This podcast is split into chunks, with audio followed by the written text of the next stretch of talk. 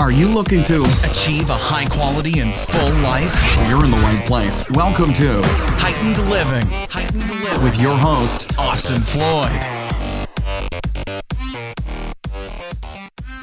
What is going on, people? This is a brand new one with Toby and we dive into a lot in this. Um, the main synthesis, the one thing that I think you should keep your mind on is uh, following your gut intuition, and not just in the sense of, hey, maybe I should do this, or hey, maybe I shouldn't do this, but what is your gut telling you when you live your life every single day? Does it like what you're doing? Does it like how you act, how you are towards people? Think about it that way. And so, without further ado, I want to make this a short intro. Let's dive into the podcast. Boom. And we are live. Thank you for coming on the show, Toby. How's it going? Awesome. It's going well, man. Thank you for having me. Of course. So we got to start off with uh, what is your favorite superhero? So my favorite superhero is definitely Iron Man. Iron Man. Uh, yeah. So Iron Man, he had all the money in the world, but he wasn't a good person until he overcame adversity. Um, and then when he overcame adversity, he used all his talents and all his finances one build a dope suit, but two to start facilitating some good. Um, and he also seems to be the happiest, most down to earth. Awesome. So okay, so then we got to dive in because this is kind of going in the conversation that we had before this, and it's a good embodiment. I like uh, that Iron Man is your choice because similarly, you're now rebuilding that infrastructure and going towards i think your uh your suit is going to be the wellness facilities. Absolutely. Um so yeah for for myself i always like describe life i mean other people have said this too as being like oh, you're on a roller coaster. Um, and there have been points i'm 31 now there have been points where i've been on the top part of the roller coaster and there's been points that um, i've been down. Um, and i would say right now i'm on the point where i'm climbing back up to the top. Um, and the, the wellness facilities are for me to uh, it's a way for me to work with people in person and to actually feel a human connection. I love the aspect of online and digital coaching, but there's something about meeting a person, about shaking someone's hand, about giving a hug that you just cannot replicate. And that's for me about having that wellness center, having a chiropractic degree, uh, being able to touch people and actually like see the difference, see their emotions, feel their emotions. What's it, it really drives me um, every single day when I'm going going to class right now and, and reaffirming that this is what I'm supposed to be doing at this point in time. Totally, and you're coming. The cool thing is you're coming with a, a pre-built pyramid of beliefs essentially that's allowing you to go through because i know a lot of people go through school only with school and when they do that, it's like the layers of knowledge that they're getting in school are just going under the layers of knowledge they're getting in school versus like practical experience, self research, self trial, and you've done all those things. So it's literally, it's how I think college or higher learning should be. You should be able to go experiment and learn for yourself and mm-hmm. then get the academic's opinion. I 100% agree. It really is. And there, you know, when it comes to academics, there's, there's structure and there's somewhat of a rigidness to this, but when you get out to the real world, it's very dynamic and it's fluid and it's constantly moving and changing. So it's good to be able to experience and know what it's like to be someone um, who has suffered, whether it's just from back pain from being stuck at a desk or in a car, hunched over my laptop all day, and knowing what it's like to like wake up with a knot every day and like a crick in your neck. Like it's it's important to know what that feels like, and it's important also, you know, I gained 20 pounds to to know what my sleep was like when I was overweight or how I felt, and like that's majority of America. And the you know from a health standpoint and from a medical standpoint, our system is very broken, and there's a fundamental flaw with how medical doctors are educated. So to have that holistic background and to mm-hmm. be able to know what it's like to also be in the shoes of people that you're trying to treat, it's all important pieces of the puzzle that go in with like, okay, here's also your studies and the academic aspect of it. Totally. And I don't know if you're as familiar with uh, like the uh, acupuncture, chakras, Chinese medicine. This book that I'm reading, he's going through and he's taking such it's such a good route in the energy is voltage book with the physics concept of like, hey, here's the acupuncture points, here's how these actually work on a physics level based on how your cells are holding positive and negative charges and stuff. And I'm like getting mind blown as to like he's like, this does actually connect to here based on like the energy straight, the flow of ions, and like I'm like, oh my god, there's so much that we don't t- we don't talk about.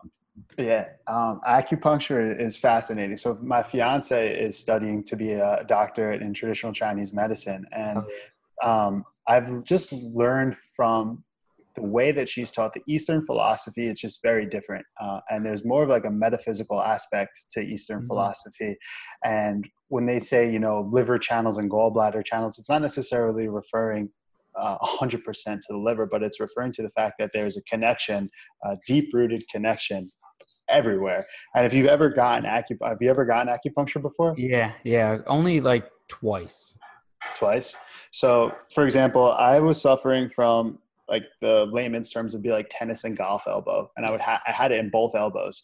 And when I was getting treated, I would have a needle in my left arm, and I would feel the sensation in my right arm. And it's because everything is connected, and there really is.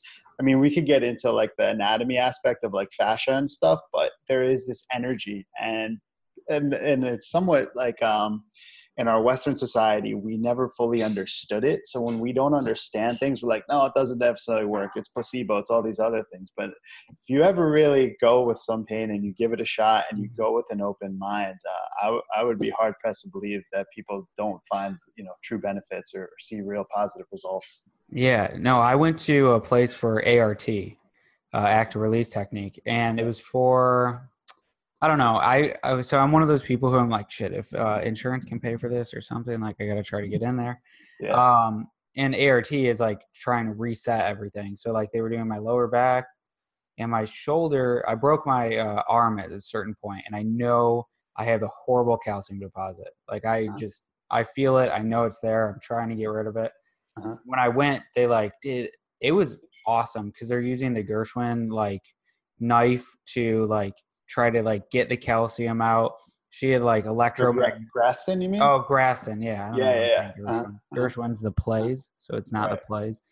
Um, they were using ele- electrostimulation, right. uh, acupuncture. Like I literally, it was like 60 minutes, and I got like all this done. I was like, I just want to like go to this like every day for a while because it seems like Yeah. even and this is again where like the medis- the medical industry is kind of broken because it's going towards just hey you're sick you're sick here there's no wellness or Mhm. health care Mhm. and that stuff even though it seems like it should only be for someone who has a problem not really because if you continue to do it right your fascia is going to work better your muscles are going to work better you're going to feel better and you're going to de-stress Oh, dude, that's a that's hundred percent the case. And we were talking about this too. Like, um, our bodies are just not physiologically adapted for what we're going through on a daily basis. And it, whether you're talking about, you know, actually uh, sitting down in chairs or being in cars, or you're talking about just the excess emotional stress that's placed and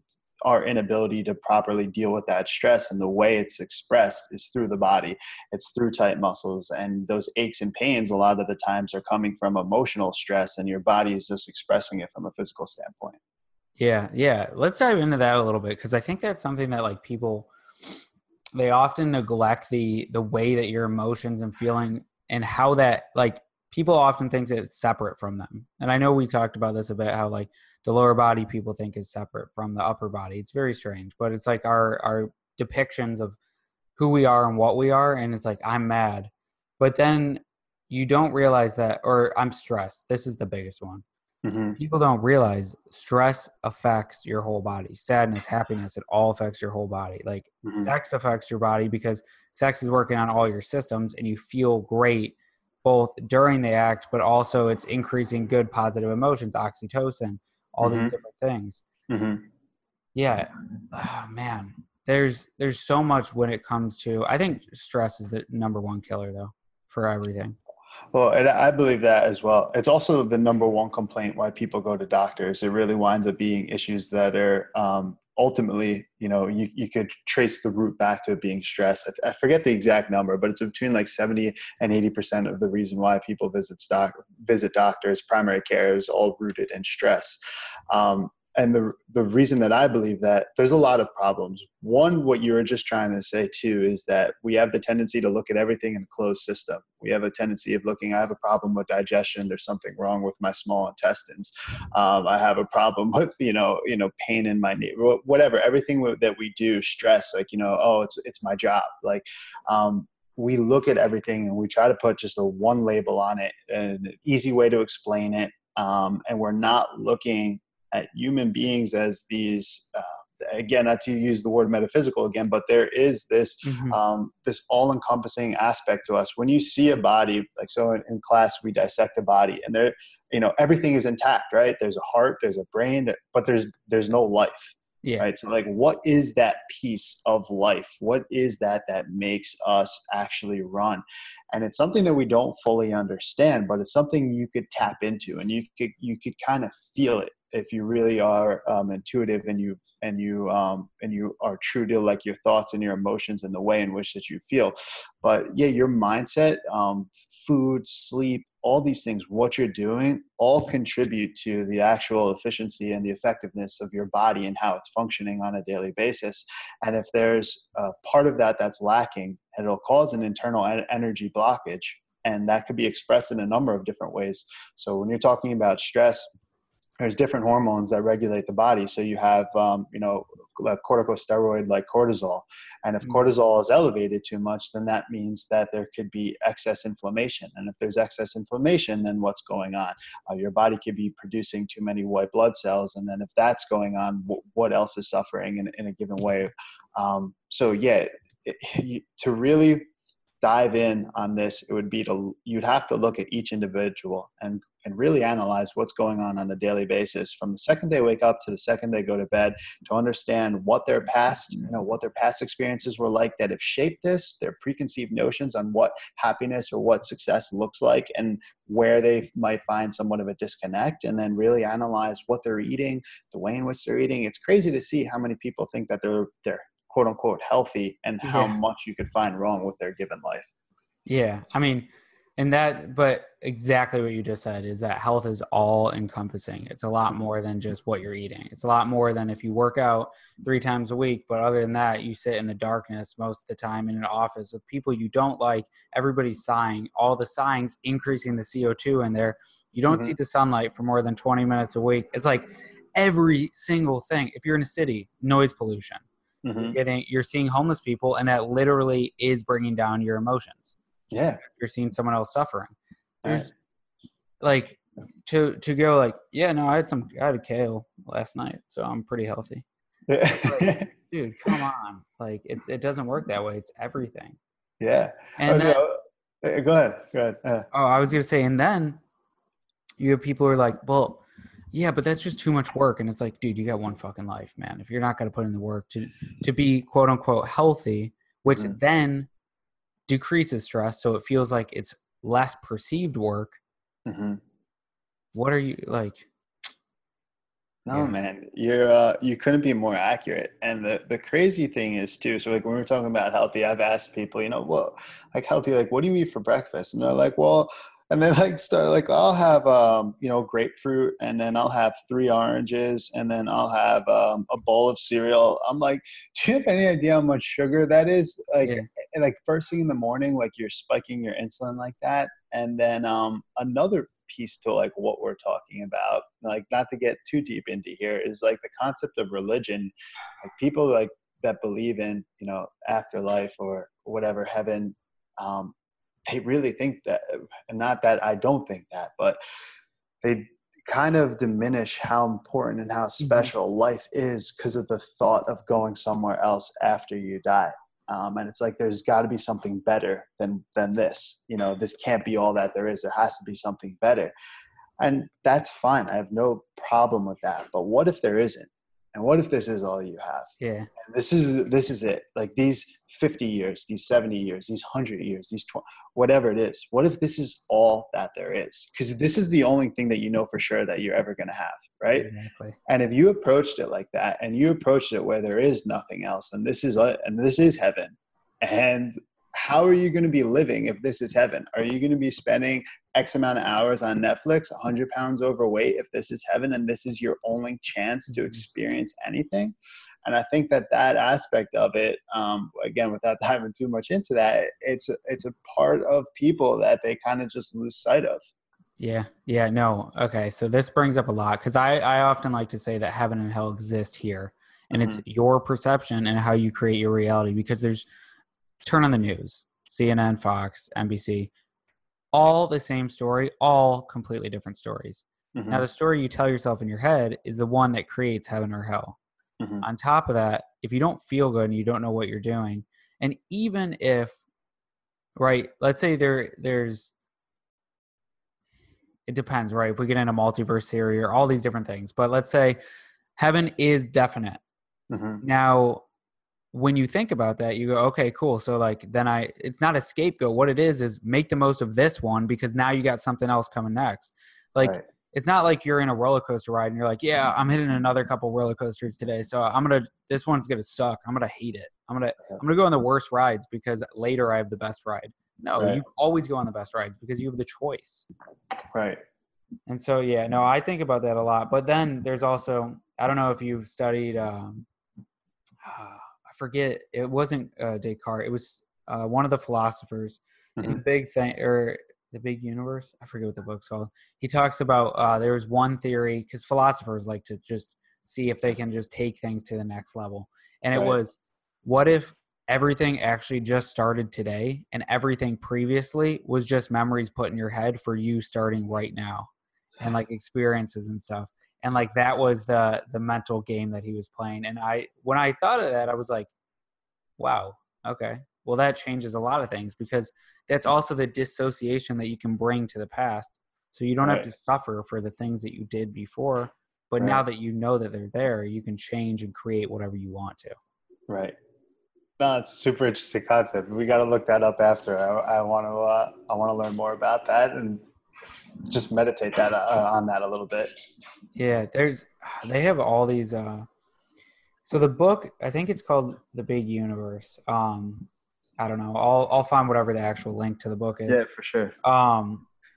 and he he in the beginning he's kind of talking about like all these theories. He doesn't believe any of them. He's like a strict physicist who, and he's one of the physicists who's like, we figured out all physics forever. Even though today they just found two or more neutrinos like hundreds of galaxies away, and they're like, everything that we know about astronomy isn't real anymore. It's like, yeah, I know, because you're gonna keep doing that over and over again. Yeah. Um, so it's interesting. You could tell he writes with a lot of bias because, of course, he's a physicist, so he knows everything. Uh-huh. Uh, but in the beginning, he brings up all these cool philosophical ideologies that people have had over the years. Right. That's my favorite stuff. I love yeah. psychology or physio or what is it? Philosophy. Dude, I love that as well. Um, and on the physicist side, there was a good Joe Rogan had a, I think his name is Sean Carroll. He's a physicist. This is him. This is him. This is him. It's his book. Dude, I love the I love him because what you're talking about. Um, have you ever heard of the double slit experiment? Yeah. Yeah. So like that was like the first thing that kind of introduced me to like, whoa, like there's there's a lot going on in the world of physics um, that I really just have not been uh, exposed to. I really just don't I don't even understand. You know, these are things that like just kind of went above my head when I was in school, and now I'm trying to like grasp a little bit more and like really understanding like we think that electrons are just spinning around in a circle like that like they don't exist in a way in which we're visualizing them they, they're everywhere yeah and, and like all those concepts that he's talking about but he's a brilliant guy oh yeah well yeah. i've even read with a lot of the stuff that like electrons neutrons uh, protons like everything that we think we know about them is like they're arranged way differently it looks way differently i mean like what it's like 90% of the space isn't occupied that's around them and yeah, that's how where they have their attraction fields. The yeah. neutron or yeah, the middle of it contains all the mass, and it's like 0.01 of the whole thing. Right. It's, but then I always have to say like we don't know. Like we know, we think we know, but we don't know. And everything that we get to, which is a conclusion that way, is through something that we think that we created, which is showing us that. Uh, I read the book The Master Algorithm recently. Mm-hmm and he said one like super profound statement which this goes more into neuroscience which i was studying and now i realize a lot of it doesn't make as much sense as people like to just insinuate that oh this brain goes this does this. Basically he said our brain can only perceive certain things so our reality is dictated currently by what we can perceive and then we think that anything that we can't perceive doesn't play into what we can. But things that we can't perceive are 100% playing into what we can. So basically he was saying like with neutron proton uh, electron maybe there's something else but we can't see it. And so we don't even think it has an interplay. And that's like the dark matter how dark matter is like most of space. And Right. we just thought it was blackness but like logically you're like wait if it's just blackness then the light from the sun should shine everywhere. Right.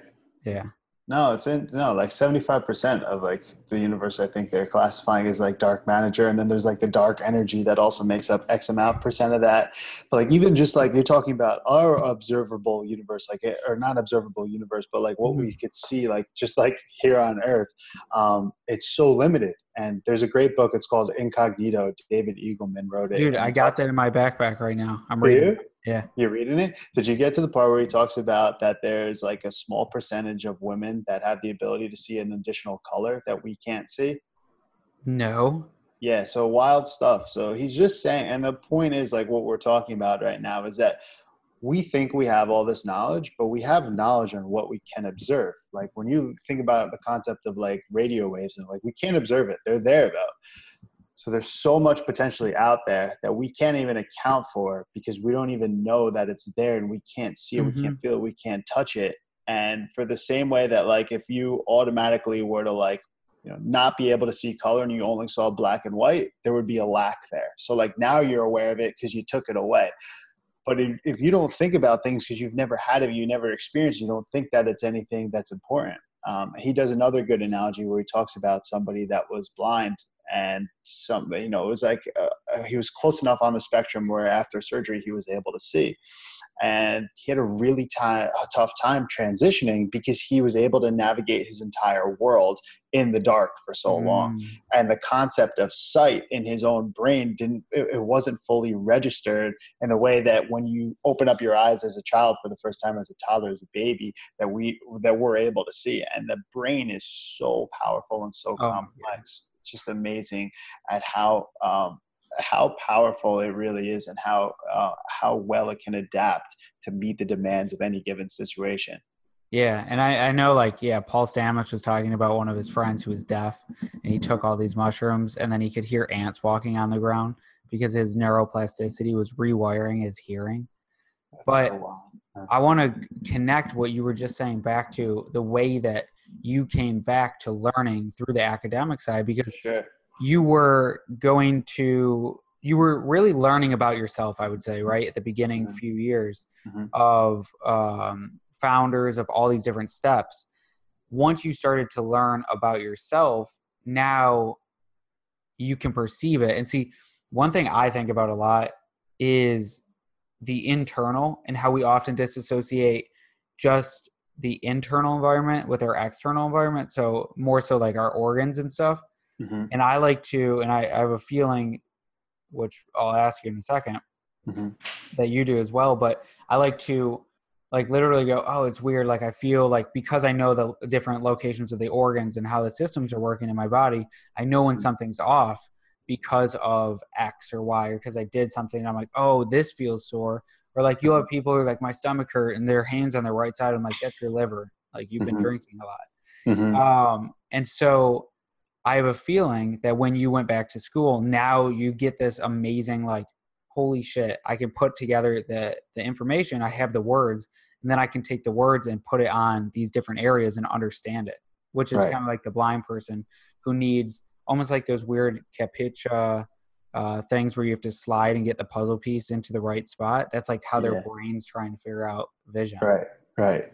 No, 100 hundred percent. Um, so just to, to touch on a little bit what you're saying too, because I don't think you know too many listeners are too familiar, and I do think it's important too to to touch a little bit on like intuition um, and really my philosophy on a, approaching life and finding like your true purpose and your true why is all you're ever given is uh, you know a choice um, and at any given time all you have is the best available information to make the best decision you can and then hindsight's 2020 on that choice.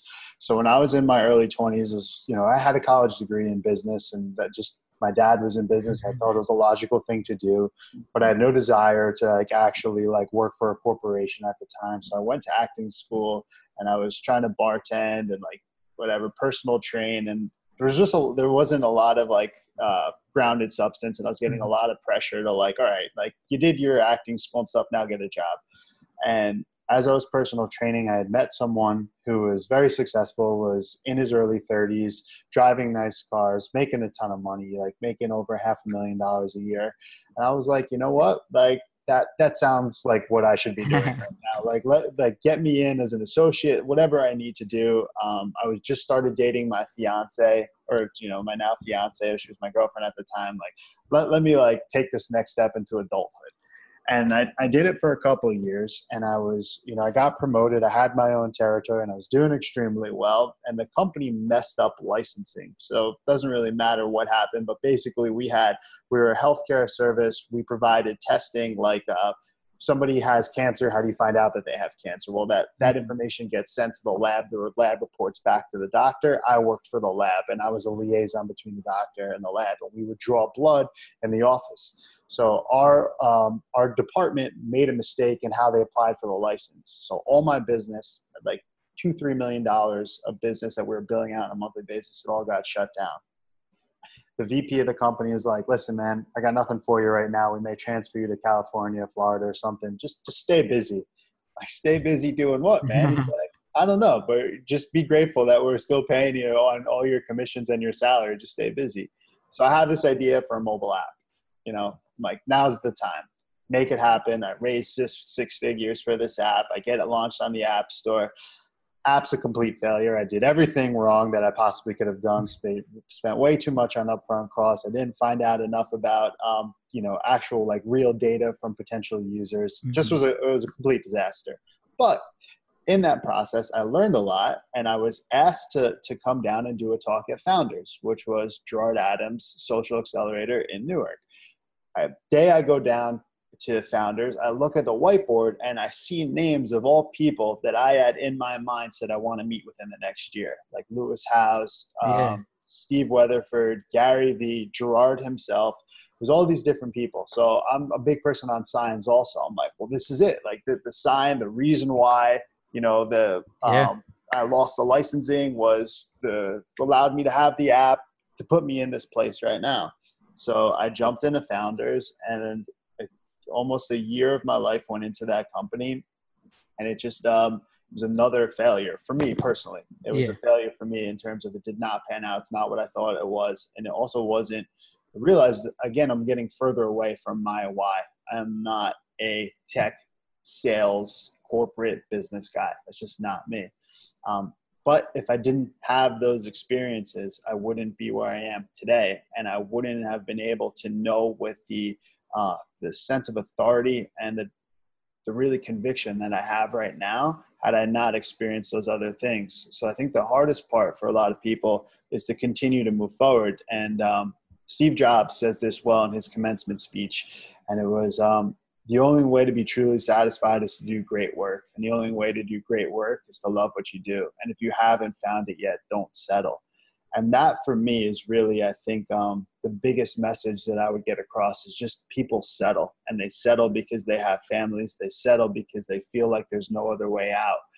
You just can't do it. And if, yeah. if you feel like you can't do it today, then make a plan to do it in a year or two years and three years because like we said earlier, there's only one life to live, and to live it any less than you think you were meant to, or any less than your full capability, is really just sacrifice the gift.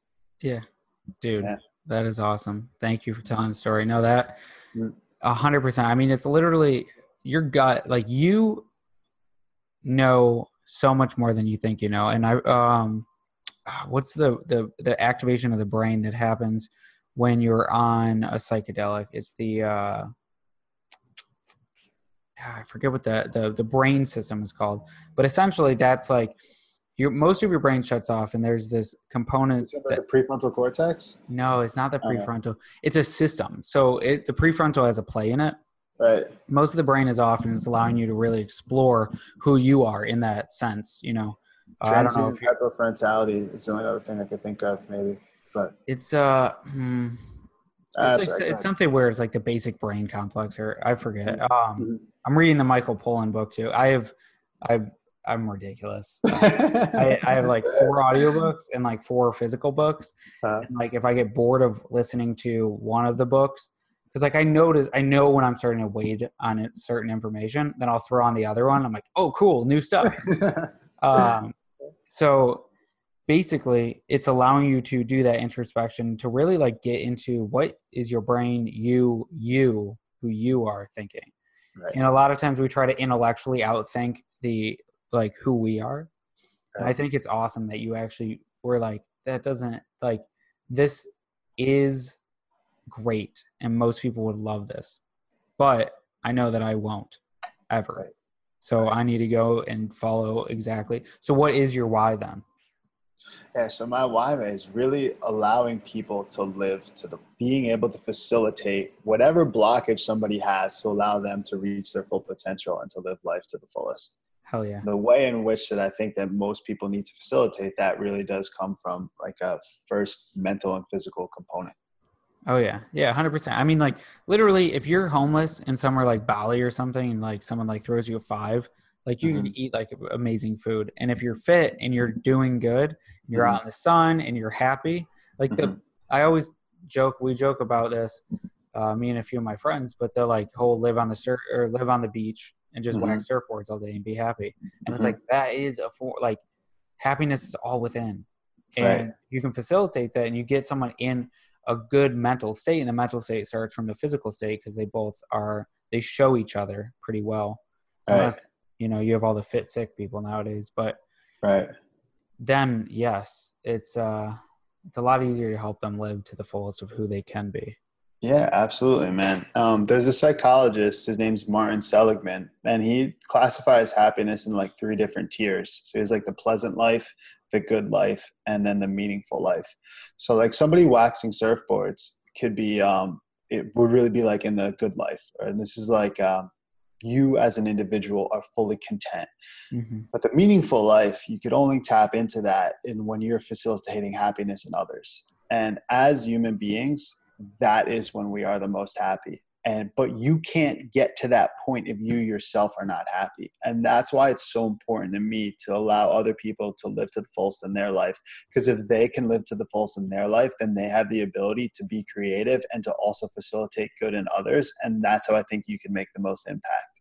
totally yeah again that's like the whole don't hate rich people because you they can help you the best in reality like they can facilitate you could with like the wellness center right Mhm. if you if you always hated billionaires and then you meet one and he's like i love the idea i love to help and you're like no you just want money and it's like regardless like if you have the mission you're setting it straight and it's good Uh-huh. it. and Right. yeah no that is awesome one of my favorite books on happiness well i probably have two have you read stumbling upon happiness No, I haven't. Uh, that book is super interesting. He's really just, I mean, it's kind of in the end. He's like, hey, you can't really find happiness. You'll never find it. But like, like the whole book, he's doing like cool comparative analysis of like different happiness levels in people. uh-huh. One person might be have be the happiest they've ever been, but that's a five on your happiness level, and how it changes based on people, based on experiences, who you are. But my probably my favorite one that I've read recently is Solve for Happy. Solve for happy. Yeah. Okay. Uh, it's by Mo Gawdat, and he was like uh, helped create the Google algorithm, but his son died, and so Okay. it's the algorithm for happiness that he like had to find. Um, it's phenomenal. That book, like it, because it's just so it's.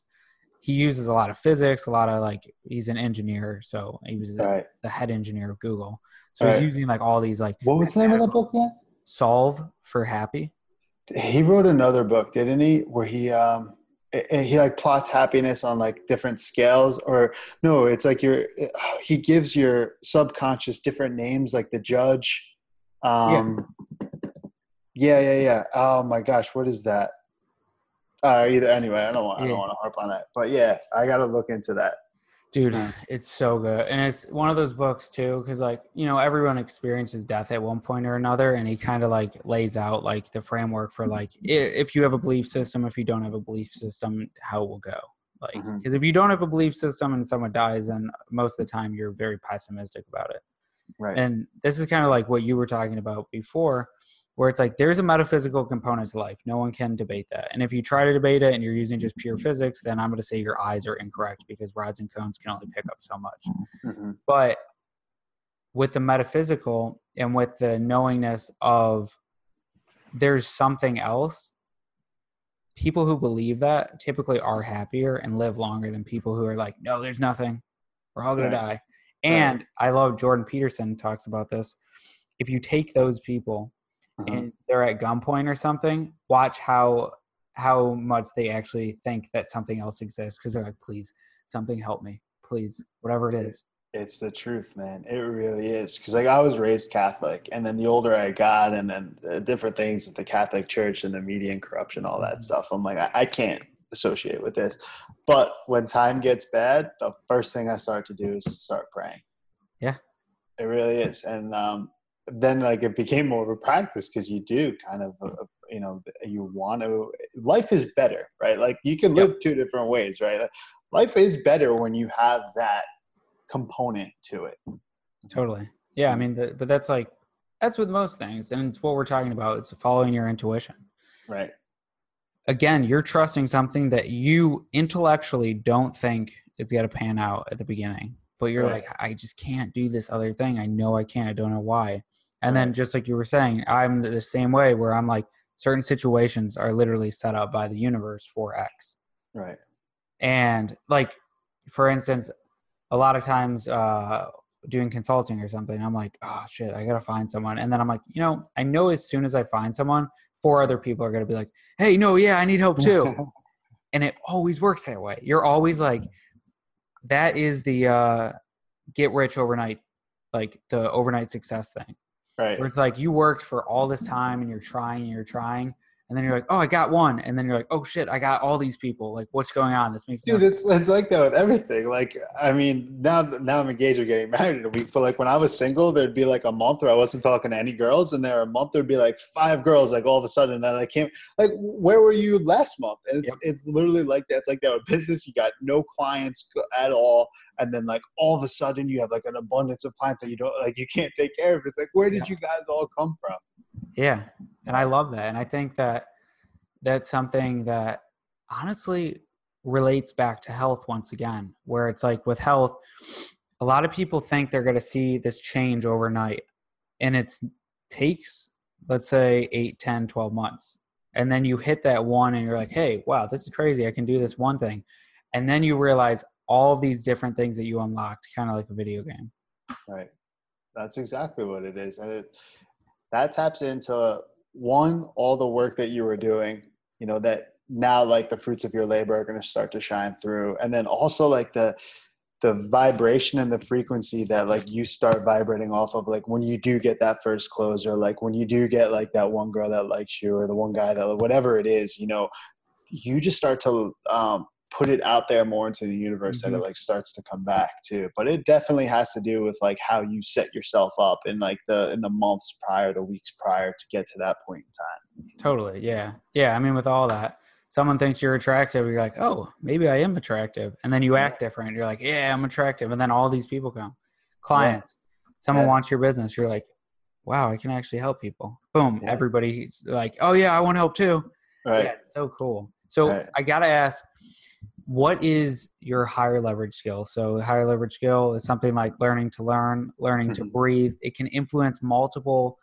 areas of your life, and it's kind of a tool that allows you to tap in to new areas because you have this underlying structure and foundation that you built before. So, mm-hmm. learning to learn, if you know mm-hmm. how to mm-hmm. learn, you can learn anything better. Mm-hmm. And so on and so forth. With uh, could be mental paradigms of like uh, pattern recognition or whatever it is is there anything that you've used specifically which has helped with really taking you to where you are today yeah so and tell me that this, this is what you're looking for so one thing that i definitely do is i approach everything where if there's something that i currently want and it's um, like when I was approaching the app, like there is a process, like somebody already has done it. All I need to do is figure out, reverse engineer and figure out what the basic aspects are to that process and then apply it to what I'm trying to do. Uh, it's the same thing for like gaining weight, losing weight, building muscle. Like there, there's a science to it. And if it could be done efficiently and effectively, what are the components mm-hmm. and how do you take that down to the most basic level and put it almost into like a template and then apply those principles to whatever it is that you're trying to do? So it's like basically trying to, to deduce things to the most basic way uh, as you possibly can.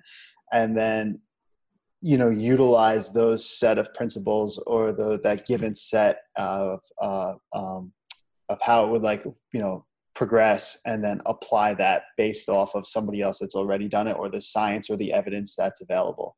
Totally. So honestly yeah so it's finding the foundational components. So i know like josh waitzkin when he was learning chess would just learn the end. Or like when he helped tim ferriss learn it he was like okay here's you're about to be taken. What do you do right. And it's like then you build backwards and backwards.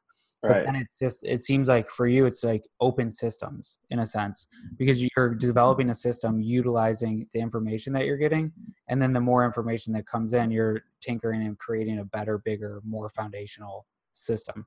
Hell yeah. That's it right? So it's like okay i want i want to gain muscle i want to lose fat just because this is like my passion. So like i want to gain muscle i want to lose fat. Well what does it take to gain muscle? What is the science that's available that shows, okay, now I have that. What's now to lose fat? Now I have this, right? Or like, I want to be happy. Out of all the evidence that's available, what is happiness and how do people achieve it? And now, where I am looking at that, how do I then make that happen? And that's how I just try to appro- approach everything. Yeah. And for people who are listening, with evidence, do you mean just like double placebo studies, or are you saying evidence put out there by so on and so forth? So the, you know like the double placebo studies there's definitely um, that's definitely an important component when it comes to like when you're talking about the um, the health side of things or the wellness side of things, but you cannot discount experience and like firsthand experience. So like even evidence from like my own self, like I've dieted, I've done intermittent fasting, keto diet or keto dieting, I've done vegan, all these different types of diets. So I've had to take the evidence of what I've learned is best for me and is best for my lifestyle. And then also that's like a part of like the research components, like, you know, what else is out, what, what other people put out, and then also what I could what I could tell from like my own experiences from mm-hmm. what I've done, um, and then apply that as well. Yeah, yeah, I think that's always a huge thing to bring up too, because most people evidence they're like, "Show me study." I'm like, dude, doesn't work that way. If you even knew how studies were conducted and who they were funded by, most of the time you would not believe them. So, so yeah, there's there's all different types of biases with within every single study that you'll possibly see. There's a small data size. It's like you said, who's actually putting it out there to confirm yeah. their bias. There's a lot, but there eh, there's something to show. You know what I mean? Sometimes when you have some sort of research that's available, especially when it comes to like and I'm just I'm literally referring to these things when it comes to building muscle, losing weight, or like finding happiness from like a psychological perspective. Um, there is some good evidence out there on like those three things. Oh yeah, oh yeah. So well, with what we were just talking about, I got to get in the next question, which is currently, are you questioning anything? Um, I always question studies, but questioning it could be politics, religion, life, how the universe works, or it's just something. It could be literally from the most granular to the biggest um, zoomed out picture of something that people always say in mass consensus, like whatever it is, and you are starting to go, I don't really think it works that way. So it's funny that you said that. Do you watch Westworld? Oh yeah, yeah. So I just watched uh, the season finale. It was like a, probably like two weeks late on like when it actually aired, and it was just talking about the fundamental nature of like humans versus the fundamental nature of the hosts being the machines. Yep. And I was just like, I just sat there for like 20, 30 minutes, like thinking about like Bernard's decision. And I was just like, well, fuck, man. Like, I don't know. Like, the, like, you know, when, um, you know, Elsie got murdered, I'm like, oh, that's people. It's corruption. Yeah. Like, it, you know, yeah. like, like is that is that all people? Is like that all human nature? Like, there's billions of us. Um, what is our inherent human nature? And like, is is there like a way to like build like artificial intelligence that like the the earth and our planet and everything would be better and then it's like well and then they tap into consciousness well what's the difference between their consciousness and our consciousness and yep. is our consciousness superior or inferior um, so those are things that I've definitely been, been questioning for the past 24 hours. Um, and yeah. it's, I, I, don't definitely don't have, have an answer or have a good conclusion to it because, you know, you'll see one person like, you know, like yourself, like I'm, I met you, you know, pretty much complete stranger. And like now we've established like this rapport, this friendship. Totally. And it's just like, yeah that's another genuine good person in the world and that that just brings me joy and it's exciting and it's like yeah there's other people out there like that and then you'll see someone out there like you just need to turn on the news like who got murdered who did something you know who yeah. killed their own child who murdered their wife when their baby was sleeping. It's like what? Like how does that happen today? Like how are these things going on in our society too? Or like then at the country level like what different countries are doing to other countries? It's like we're all human beings. Like how how can we with the knowledge that we have and the sophistication that we have still be living this primitive? Like if there is a more advanced whatever right? And this is a simulation. Like can you imagine like what they're looking at? Like holy shit like look at them. Like they're yeah. nuts. It's yeah, well so yeah so because oh, ah, man i think about this a lot too. And i think there's like there's a few things. It's one incentives and it's the way that we structure society at the beginning like the foundations of what someone learned like right you take a blank slate a baby uh-huh. you introduce them to the world then you look at those two parents and you see okay what did they help put into them okay now school uh-huh. what did school teach them well you got to make money to live uh-huh. and what did all their incentives likely show them unless they had good friends and a good family that was trying to teach them something else that making money and business is business. So sometimes you just gotta like screw up people over. Mm-hmm. Then, like, we're venturing into more peaceful, but I think anytime you have 8 billion variables running around, like, you're just gonna see everything because it's very hard, like, especially with the consciousness. Mm-hmm. I think about this all the time. Consciousness if consciousness is one thing, right, and it's experiencing itself and it's doing it through all of us, mm-hmm.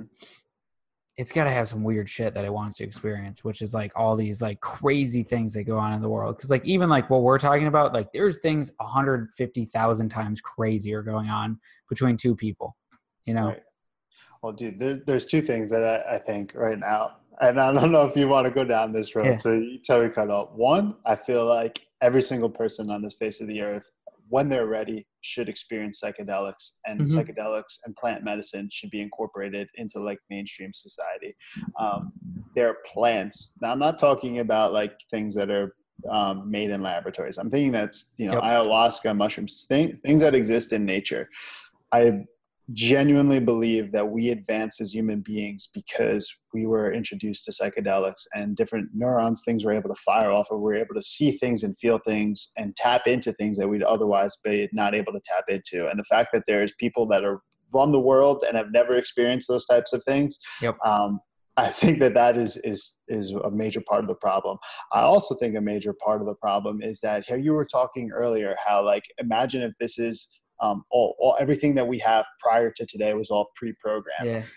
Well, dude, think about like everything that we are today is built on uh, thousands of years of like human evolution. Yep. But you know 2500 3000 5000 years ago like that was very primitive and we're we were building on that like slowly building on that. Like if you just stopped everything and just like analyze all our resources the state of the world the yep. you know people countries borders everything today it would not be structured the way that we have it. It's this was just a continuous linear evolution of how things were if you were to analyze them from a much more macro perspective and be like, just forget about everything for a second, forget about yep. arbitrary borders and lines in the sand and all these other things. Like, let's just look. Let's look at the knowledge that we have today. Let's look at the resources that we have. Let's look at what the world is today and what people are today. How would we structure it? Yep. How can we optimize this for life of 7.5 billion people that it's going to project to grow to this? And this is what we have to work with. Let's forget you can't go to Mars. Like, this is what we got. These yep. are our resources. These are our people.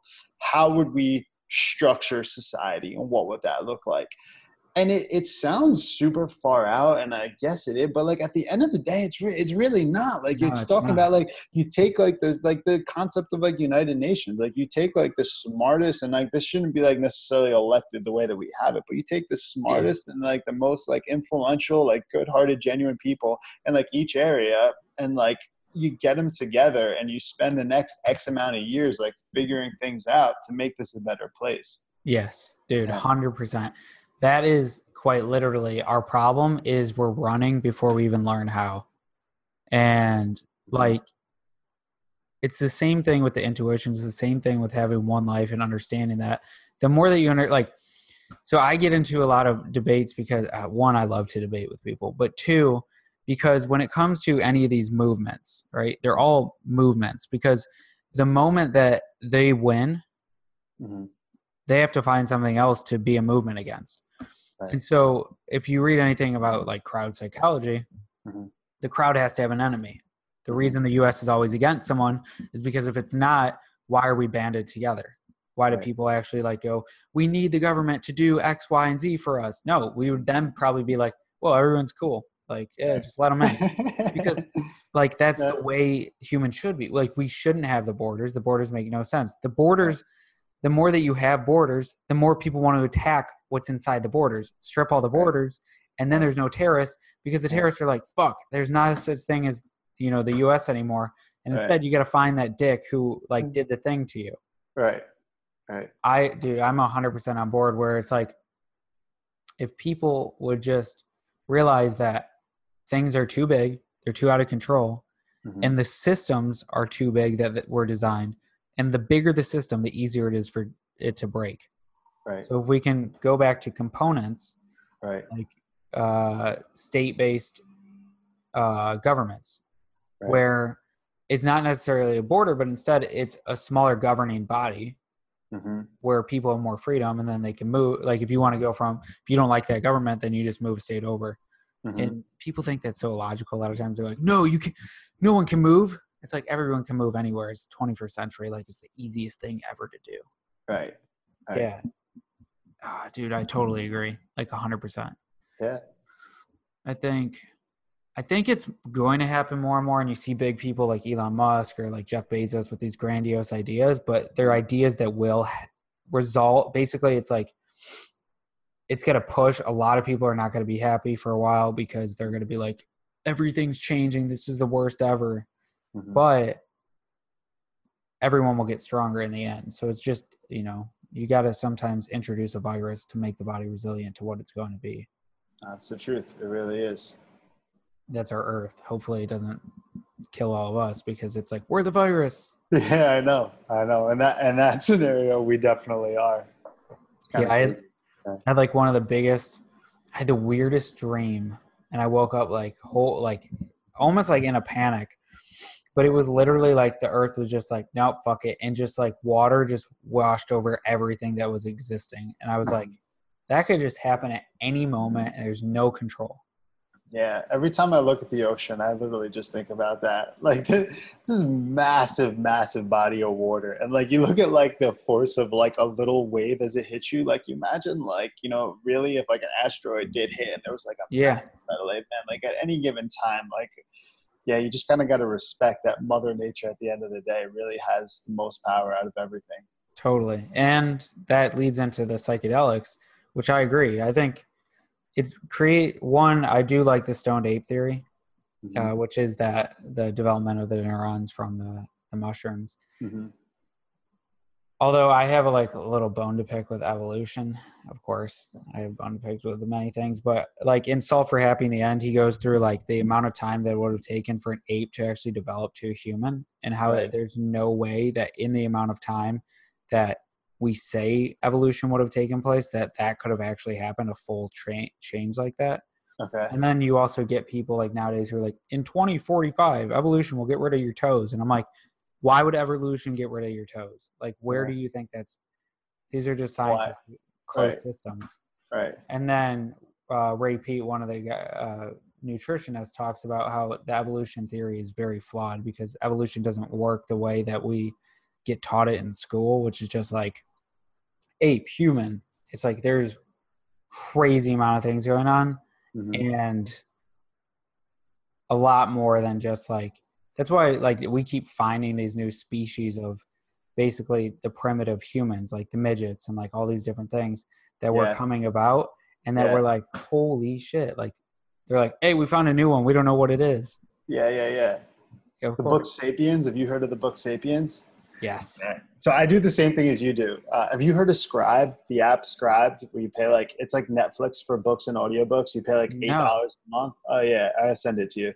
dude So I I have a tendency to do that. At any given time, I probably have like four different like physical books that I'm reading. I have like one on like a digital copy on like a Kindle, and then I have the audiobooks going. Yep. And I'm constantly listening. So like for Sapiens, for example, I listened to or I was reading maybe like the first couple chapters and you know, all those things were blowing my mind, and how many holes are really in the theories was blowing my mind. Like I thought that there were like when it came to evolution, like we pretty much knew what the fuck was up.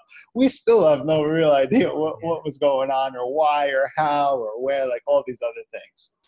yeah dude but that's with everything it's like Yeah. the whole like we were talking about a second ago the water i mean if uh, younger dryas too which was the comment that would have hit Right. uh, after the ice age or during that time if that happened and it melted all the ice that was in the us and then um i forget what his name is i think it's randall pitch or something something like that he says that like the mountains in washington were created in literally like two hours just Mhm. based on crazy continuous water flowing like that's something that humans would everyone dies just right away it's all like bad. yeah. there's no surviving. Like you can't even. It's not like uh, what's his name?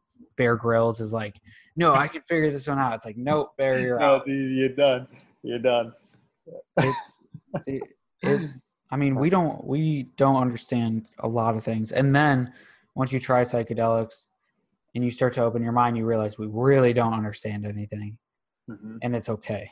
hmm Well, the thing too that I think is interesting about psychedelics is like people think that that is um, it's the drug that's creating these visions or these connections versus like the the drug is just showing you what else is going on in here that's that's being suppressed or that you can otherwise not tap into Yep. right so it's like it's just shining a light on an area that's dark um, in a cool way Yeah, Yeah. I like that. Yeah, and I and it's almost like with that analogy, shining a like light on an area that's dark. It's also for the vehement, animalistic, violent responses that a lot of people have to each other. Mhm. One dose of psychedelics, and you're like, everybody's cool. Yeah, man. I mean, and also too, like, it's everything is like dose dependent, right? Like, if you take too much of something, like alcohol, like nobody questions like alcohol, but like alcohol on average kills like eighty something million people in the U.S. alone, and like Yeah. I'm sure that there's some, um, not some, but there that's like drunk driving and stuff built into there. But then it, it takes away. I think I, I read this recently that um, on a yearly basis, alcohol will take 10 years off the life of like 250 million people. But like alcohol is like completely kosher. Like nobody questions like, oh, have a few drinks and stuff. But like then you research mushrooms. I mean, re- research Yeah. like, what what are the health um, whatever like the the negative health consequences associated with that or DMT or all these other you know ayahuasca plant medicines and stuff. And it's like why? Well, you know, again going back to money and capitalism. Yep. You can monetize and control things. But yeah, everything is dose dependent too. So yeah, if you take too much, had a bad experience, it's the same thing with any other controlled substance. If you take too much of it, if you don't do it the right way, like yeah, if Yeah. you're in the wrong setting, you know what I mean? Like there's a lot that could go wrong. Yeah. Have you ever had a hangover? Well, you drank too much alcohol. Yeah. And like, and I've talked to people about this, and they're like, yeah, but like, you could become psychotic from drinking or from taking mushrooms or whatever. And like, yes, people do have weird mental breaks that happen. But then I'm like, but let's look at the average statistics. There's 7.5 billion people. Majority of them drink alcohol. How Mhm. many of them actually get a mental psychotic break? Mhm. Tons from Mhm. alcohol. Right. So I'm like, then you have one guy out of like 25,000 who take mushrooms one time, and you have like a population of people who take mushrooms, like maybe like 10 million on the earth. Right. the statistics always points to alcohol is horrible cigarettes are horrible like these different things are bad but something that can like radically change who you are get you to stop stuttering get you to like question who you are and then be a kinder person that helps the environment i'm Right. like i think i'll take the risk of allowing people to do that of course they make it legal it's like okay you can't drive and be on shrooms it's like Yeah. certain things like that of course Yeah. Yeah. but then mm. it's like just um, ah, i just imagine like with the internet and how amazing it is now like how much you could be like here's my trip. Here's what happened. I know there's a few chat forums for that but like you could have people like getting together and like coming together more often or like hey like do this with this. Don't do this. Make sure like it goes this way. Because then i know when silk road was created you know silk road the drug trading website? Uh, actually, I've not. Silk Road. No. Okay, so Yeah. Great book, American Kingpin. Uh-huh. Um, it's about Ross Sentiment who created it. I was big into reading about all this stuff, but basically, like the website was allowing anybody in the world to get drugs, and it would get Mhm. shipped to your door. Mhm. Um, and he wasn't getting caught. All this stuff during those years, drug-related crimes dropped like dramatically, and the reason is because people were getting it from an honest site on the internet. It had an Amazon basically ranking system, so you'd get ratings if they were good or bad drugs. People would write down like what happened, the review, all this stuff. Mhm. But there was never like I'm in a back alley and I'm buying drugs from someone. I get tainted drugs and the guy stabs me.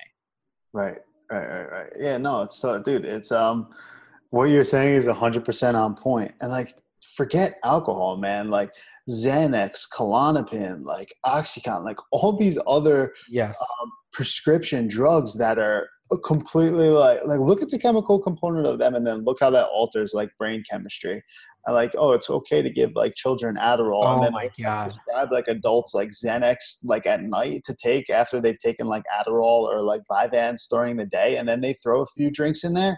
Like, come on, man! Like those things are are so detrimental to our society, um, and the pharmaceuticals and the power that they have, and the and the um, the fact that our government still allows pharmaceutical companies to market to direct to consumers.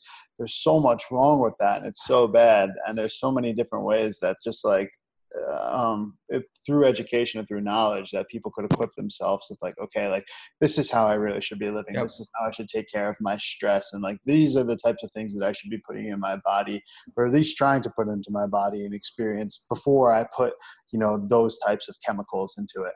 Yeah, yeah, no, dude, I had the hardest time at the company that I worked for before marketing the word testosterone on Facebook. But look at what the pharma can get away from because they they have a premium and they pay like this other stuff. But Mhm. yeah, if you give your kids Adderall, you are actually a bad parent. Like I will 100% say that because like take it. If you've never taken it and your kids are taking it, try it because you're going to be like, "Holy shit, this is speed." If you've ever done cocaine, you're like, "This is cocaine, but it lasts the whole day." yeah. is. And if you give a hyperactive kid speed and then he becomes more focused, it's because it's doing something fucked up to make him hyper focused on one thing versus wanting to be a kid and explore the world. Yeah, man, I have a major, major, major problem with that. I have a major problem with how we treat pain too, and that also goes into the chiropractic aspect. Is that so many people their method for treating pain is to take a pill, Yep. and like that's again goes to like you know medical doctors. I'm not knocking because there's a lot of great medical doctors, but they place such an emphasis on pharmaceuticals, and because pharmaceuticals definitely have a somewhat of a control of the education of the entire medical system that yeah of course that's what they're going to be taught they're not taught anything about nutrition like 5% of their curriculum is on nutrition and their you know x amount percent is on pharmaceuticals it's like yeah well what's going on with all these things that you're giving people? And that's why how chiropractors and there's good chiropractors and bad chiropractors and chiropractors that think that adjusting your upper cervical is going to fix everything but the chiropractors that practice art like you were talking about that that know how to manipulate soft tissue that really understand the entire muscular skeletal system and that the nervous system really is the central nervous system really is the control center of the body and it's not going to fix everything but through nutrition and through holistic type of approaches and small you know little amount of intervention from external substances that really is the way that we should be approaching health in, in this world Yeah. Yeah. If you're in pain and you take pain medication, It's like if you get a text message to your phone and you flip it over, you still got Mhm. the text. You're still the pain is a signal for something that is going on. Yeah. Okay, cool. Put your shit on mute, but guess what? Whatever is fucked up is still fucked up. And if you don't take care of it, give it a couple years and watch how it just burns you down. Like look at the old people who are like completely hunched over. Their Yeah. knees don't work, their ankles, they're duck footed, they're doing I'm like I'm like, it would have taken you 10 minutes a day and you would be a 90 year old, like perfect posture walking around 10 minutes a day. Yeah, dude, that's it. It really all it really is just like these small amounts of investment within yourself and just having that knowledge um, on how to do it. And people just put too much trust. It's like, oh, they're a doctor, like they know everything. Like, yeah, not really. Like, you know, there's an opioid crisis, and the opioid crisis is coming from doctors that are writing those prescriptions like in excess. So it's not, you know, the end all be all. But people don't know then where to go. Um, there's a really sad documentary on Netflix right now. It was interviewing all obese children. Yeah. Like these kids were like trying so hard and like, I think I'm eating healthy. And like, they just don't have the knowledge necessary to like Mhm. make the appropriate decisions for themselves. Yeah. And then you get advertising to children's a whole nother issue, but what Yeah. you're allowed to put on for commercials and stuff for kids, like it's Yeah. bad because Yeah, it it influences is. them completely. Yeah. They're like Nickelodeon says it's cool if I eat candy and drink uh, Coke all day. It's like no, there that was an ad on Nickelodeon. That wasn't Nickelodeon, but they don't know that because it's the authority, and the authority is telling them to eat this shitty food. Oh, dude, I remember being a kid. I mean, I saw Toucan Sam. I was like, give me some Froot Loops. Like, that looks friggin' awesome. Yeah. Hey, if you want to sell stuff good, learn how to sell it to the kids because the parents will buy it for them. It's the truth. It really Yeah. is. It's horrible. So, is there anything right now that you're currently obsessed with? Could be object or book or whatever it is. So is there anything right now I'm quite upset? Being honest with you, man, um, the fact that we're getting married next week has been like, eh, that's been everything. Like, we've been doing last minute details. We're going to Hawaii for our honeymoon. I've never been to Hawaii. Um, I've been dying to since I was like a little kid learn how to surf, and I've Yeah. never, I've never even attempted it. I've never even gone on a surfboard. I went paddleboarding for the first time too when I was in Florida, and I'm gonna do like surfing lessons in Hawaii.